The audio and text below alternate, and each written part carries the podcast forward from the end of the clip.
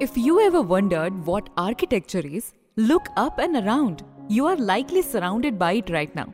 It is more of a world view, a lens with which we interpret all of our surroundings rooms, corridors, streets, temples, furniture, parks, malls, hospitals, plazas, city squares, theatres, literally everything. From originating in the minds, it can take any shape in reality and set up a stage of our lives. To bring out some fascinating stories from the world of architecture across different corners of the globe, Worksphere presents Archicast. I'm Shweta, your host for this architectural podcast series, Archicast. In this episode of Archicast, we will be talking about SECMOL, an innovative school in Ladakh famous for its sustainable vernacular architecture. Let's get started. The Terra award winning SECMOL school in Leh Ladakh is a model of advanced rammed earth construction and passive solar architecture. The campus of SECMOL is in the Indus Valley near the village of Phey in Ladakh. Ladakh is a cold desert in Trans Himalayas with high mountain passes, rugged valleys, winding roads, and freezing temperature, complemented by vibrant culture which preserves the charm of this region. But its tough terrain and ecologically and politically sensitive characteristics bring a different set of challenges for survival.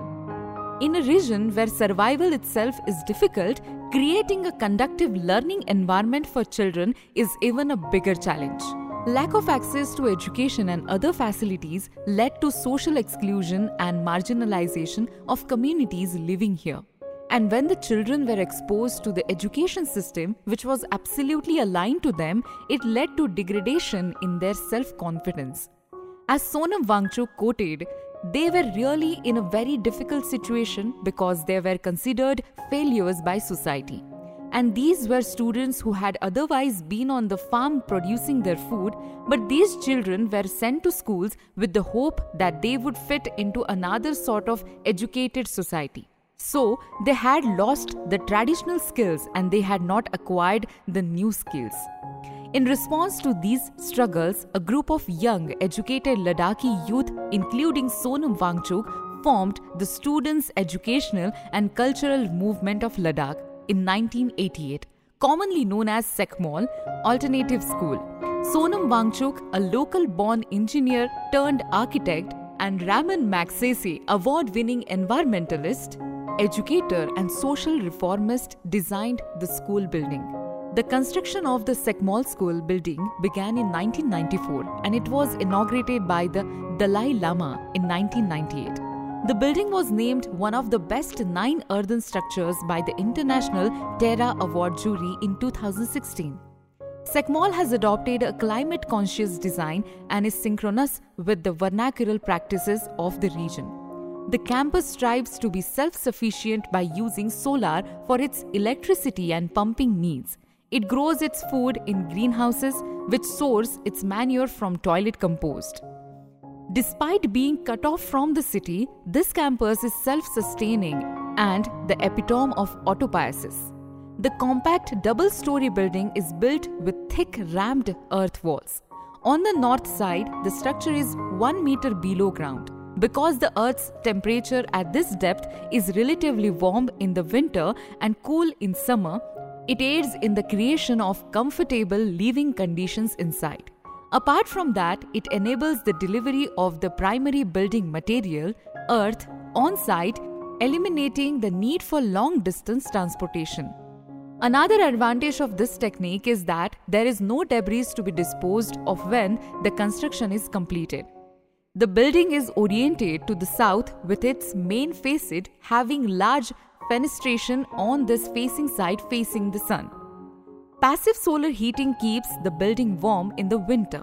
The building absorbs heat from the sun during the day, stores it, and then releases it to the rooms at night. Windows have been placed on the south side because the sun sets low in the southern sky during the winter, keeping the building warm. Greenhouses are attached to the south side to capture solar heat. During the winter, huge plastic sheets are rolled down to create a large greenhouse that serves as a solar collector. To avoid overheating in the summer, the plastic sheets are rolled up. Because natural lighting is abundant, electricity is not required for lighting during the day. To prevent heat loss through the roof, it is insulated with wood waste generated during construction. The building's success can be measured by the fact that even when the outside temperature is minus 25 degrees Celsius in the winter, the inside temperature remains plus 14 degrees Celsius. Even during peak winter months, the building does not require an electric connection and does not require the use of fossil fuels for heating. But apart from being an architectural masterpiece, this structure is an example of how architects can cultivate inclusivity in a region with inherent exclusion and marginalization. School is not simply a structure or a building. It is a specialized, very special place where children learn and grow.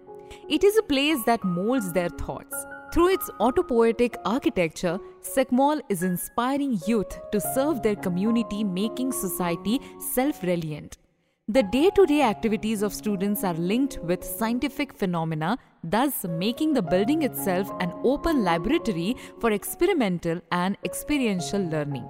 It has become elixir of life to enormous children and succeed in building architecture of alternity and environment that challenges convention. With this, I will end the episode. I hope you all liked it. Thanks for joining. This episode was written by urban planner Shriya and produced by Snovel Creations India. As always, thanks for listening to Archicast.